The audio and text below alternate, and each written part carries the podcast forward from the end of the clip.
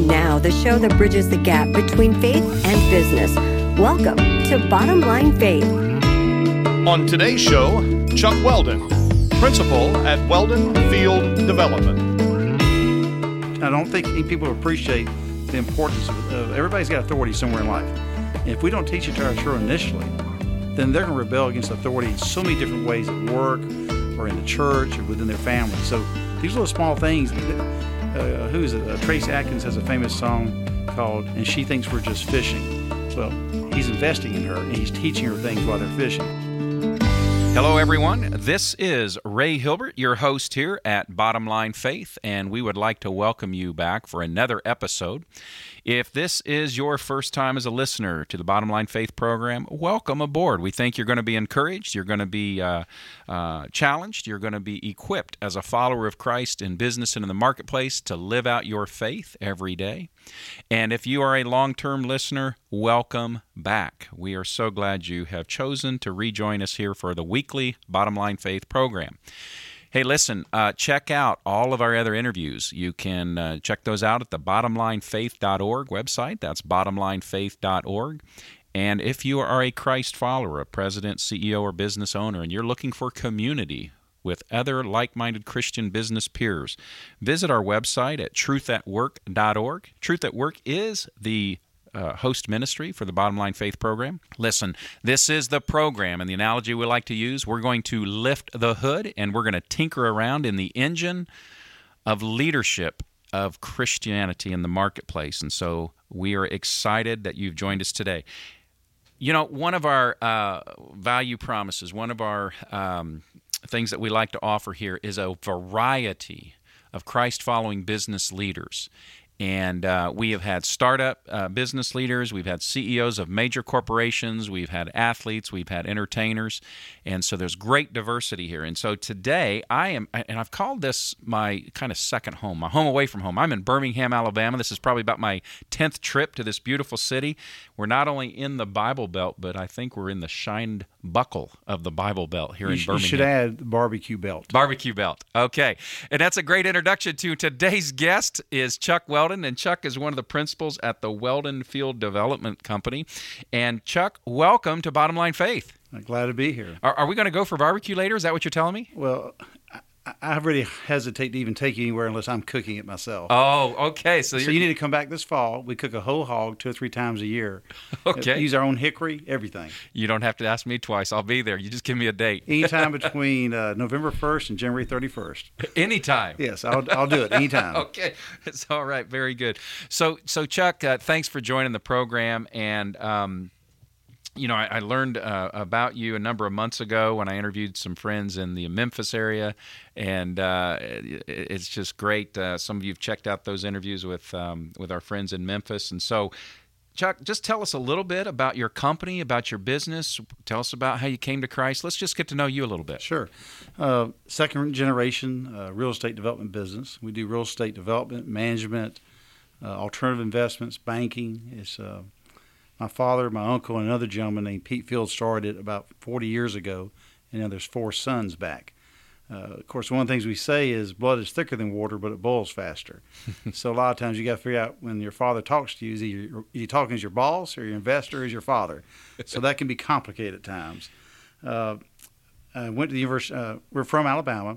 Uh, went to the University of Alabama. I know you're a Notre Dame fan, Ray. So I know that's hard to believe, but I actually became a Christian at Alabama through Campus Crusade okay. for Christ. All right, all right. I know you would not think that could ever happen at the University of Alabama, but anyway, uh, somebody shared the four spiritual laws there in the fraternity, and uh, that is what led me to become a Christian. Uh, I had never gone to church with my family.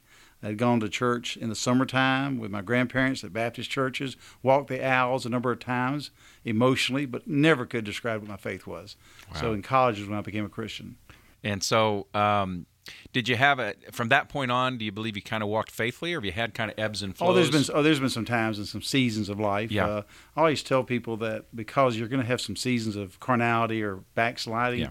you need to build bridges in your life because you never know what side of the bridge you're going to be on. You need to be on the bridge to help somebody. You need to be on the bridge side to get some help. So that's one of my big principles: is you got to have bridges with other believers, uh, particularly men who can influence you that really you know can affect you. Yeah, absolutely. And so, um, w- walk me through just a little bit more, uh, maybe some of the uh, challenges that you have as a Christ following man in business and in the marketplace. What, what are some of those challenges that you face on a regular basis? I'd say balancing uh, faith, work, and uh, family is very tough.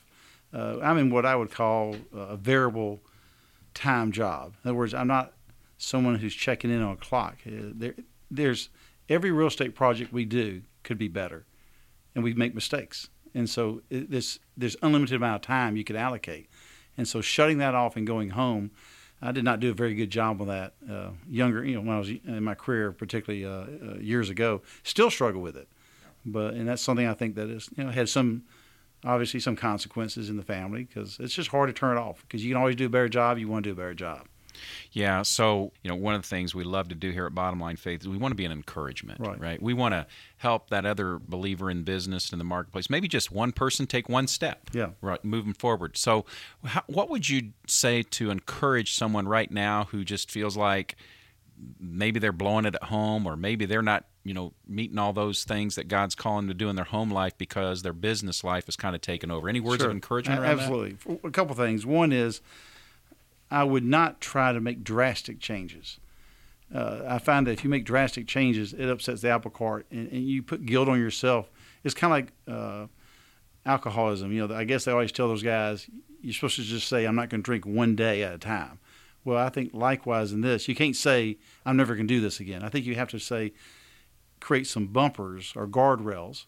I think you get with somebody older. I mean, we're my wife and I are huge in seeking and giving, seeking advice from older couples and giving advice to younger couples. So I would get somebody who's had experiences similar to you and see what kind of guardrails and bumpers they set up to avoid this type of uh, outcome of not spending the time with your children wisely, not spending time investing in your wife. I mean, basically, nobody dies, you know, on their deathbed says, "I wish I'd spent less time with my children or my wife." Yeah. But I do hear people say all the time, "I wish I had prioritized my work differently." So I think everybody's going to come to that conclusion at some point.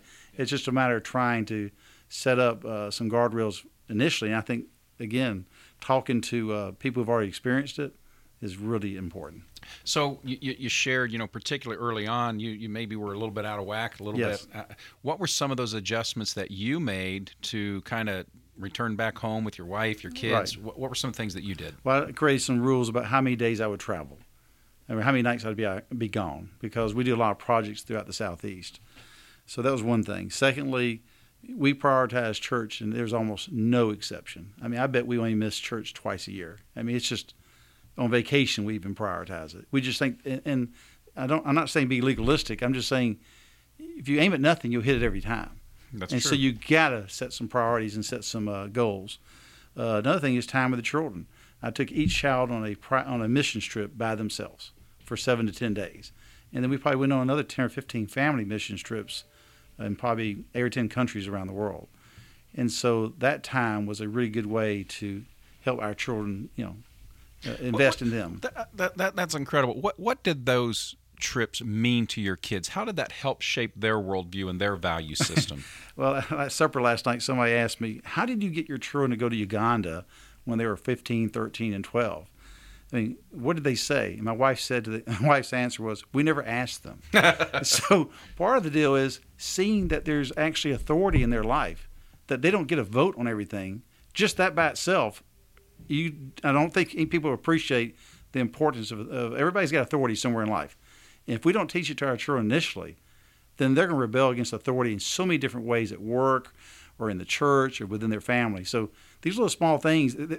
Uh, who is it? Uh, Trace Atkins has a famous song called "And She Thinks We're Just Fishing." Well, he's investing in her and he's teaching her things while they're fishing. I think just decision making about going on a missions trip, you're teaching them things they don't even realize you're teaching. And then, uh, secondly, the whole uh, uh, mission trips allowed them to see the fact that people did not have what they had. Yeah. We're from a very affluent area here, and they need to realize that we're the exception. God has blessed us, but with that blessing comes a responsibility. And so, and we need to look at how we can sacrifice to help other people. So you don't do that just by looking at a paper book or watching a movie. But when you're sitting with somebody in their house, seeing a sick child in a mud house, and the child is sick because of emphysema because of using cook cooking on uh, fire stoves, it just changes the way you look at life. So It's it's, influenced my perspective. children tremendously. Well, folks, we are speaking with Chuck Weldon, one of the principals at the Weldon Field Development Company, and we're in Birmingham, Alabama. And uh, you've had um, obviously a successful business, and so let, let, let's talk though a little bit about failure. Let's talk about some of the lessons learned along the way. Over the course of your, you've been in business how long, Chuck? Well, the family's been in business since 1970, 1970s. Yeah. And I came back in 1986. I went to law school at Alabama, went to George Washington for my, excuse me, uh, University of Alabama for my finance degree in business, then George Washington University for law school, and New York University to get a master's in tax. So I came back to the family business, and right shortly after I got back, you had the RTC days when the, the, the failure of the financial institutions in the late 80s and early 90s. We bought millions of dollars worth of failed loans and made money on all of them. So I thought I was a genius. I mean, I have a little bit of a, a pride, a sinful nature anyway, and this only added to that. And then, you know, we had 10 more years of really good real estate, and then came 2008, the Great Recession. Well, I had kind of doubled down before the Great Recession. I thought things were going so well. Our investors were asking to invest. So I doubled our number of projects unwisely uh, against the advice of my father. And, and he has mentioned that more than once. uh, but in the end, uh, the Great Recession almost killed us financially.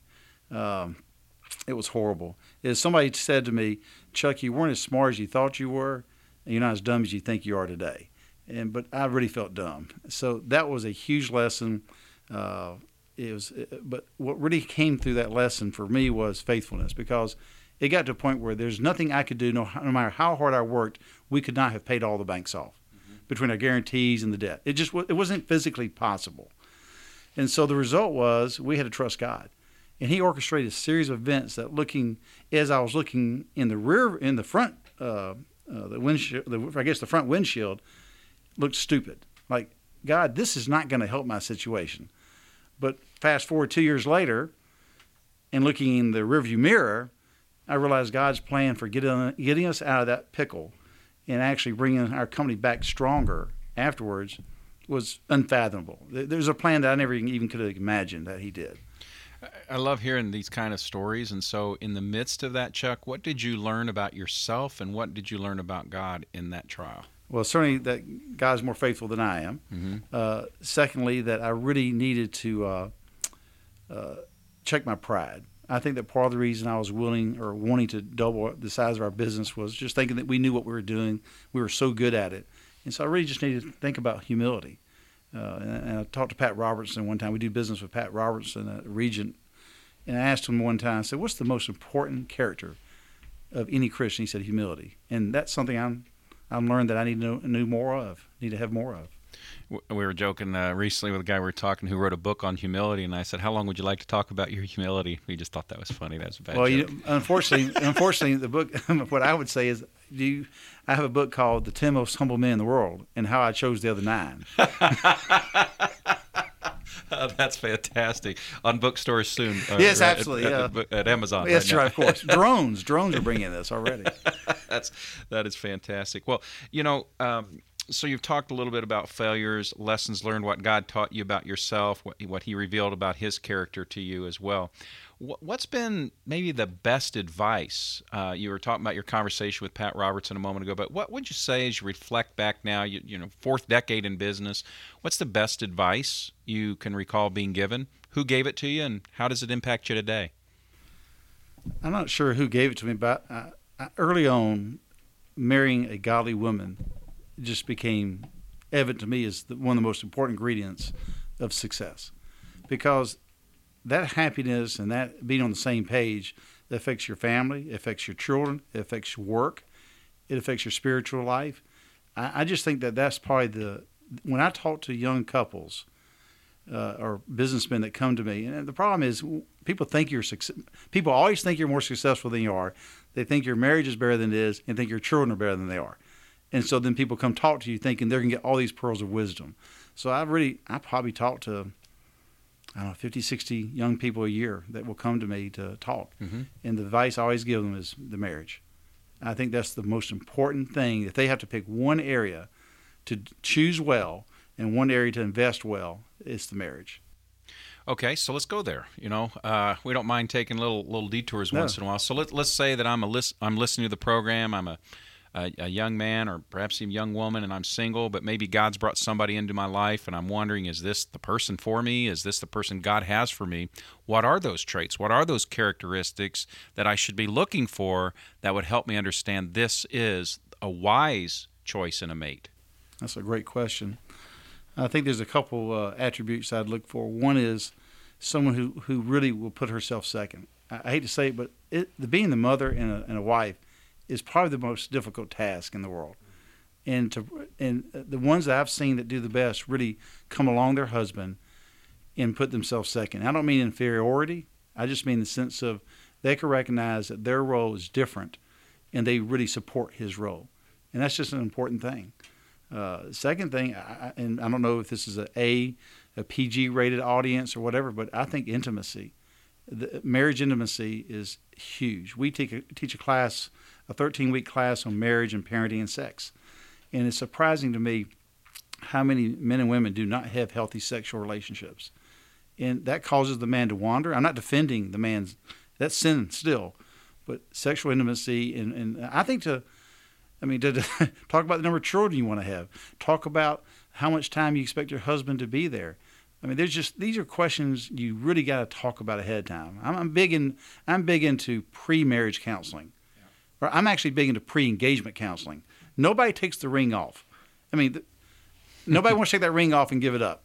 And so you got to do pre-engagement counseling, and you should cover uh, all these things in that. What I'm hearing, and, and I've heard this now uh, in, in several aspects of our conversation, and, and you talk, we talked about this before we went on the air. A big word for you is intentionality.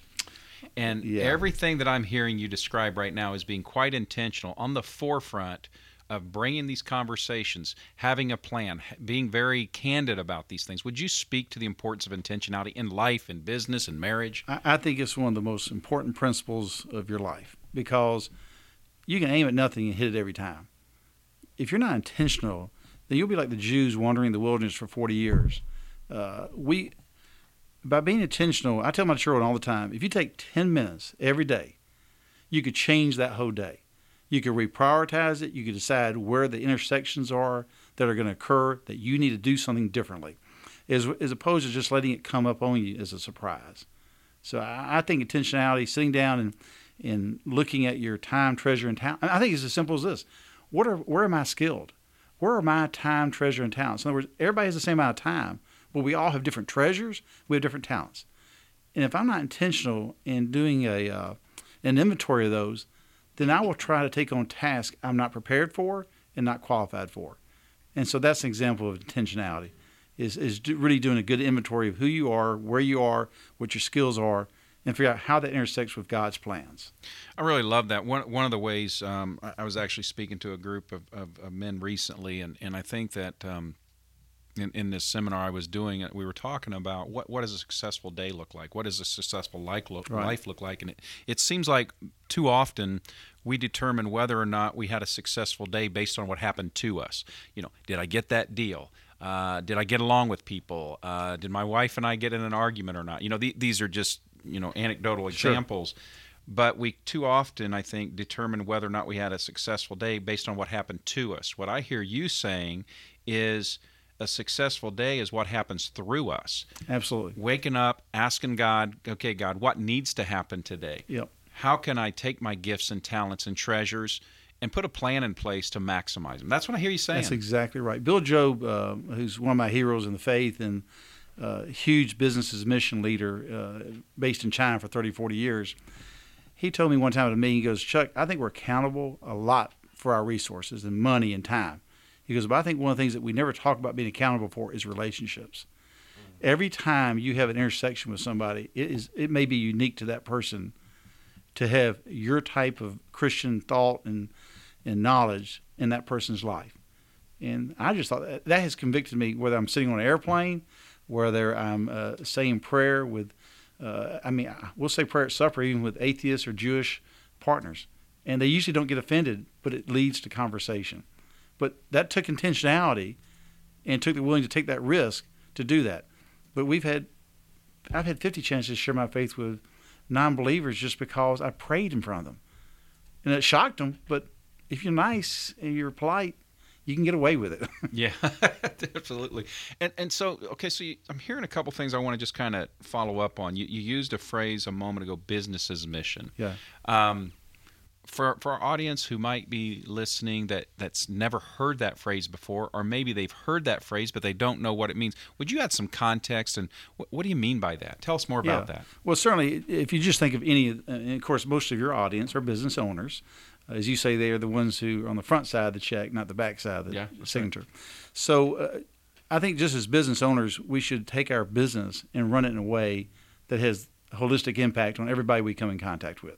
I mean, basically, our spheres of influence as a business owner is our employees, our investors, our customers, our competitors, the government officials, suppliers, vendors. Everybody's we have lots of spheres of influence that a somebody at the church may never have a chance to intersect with or have a contact with.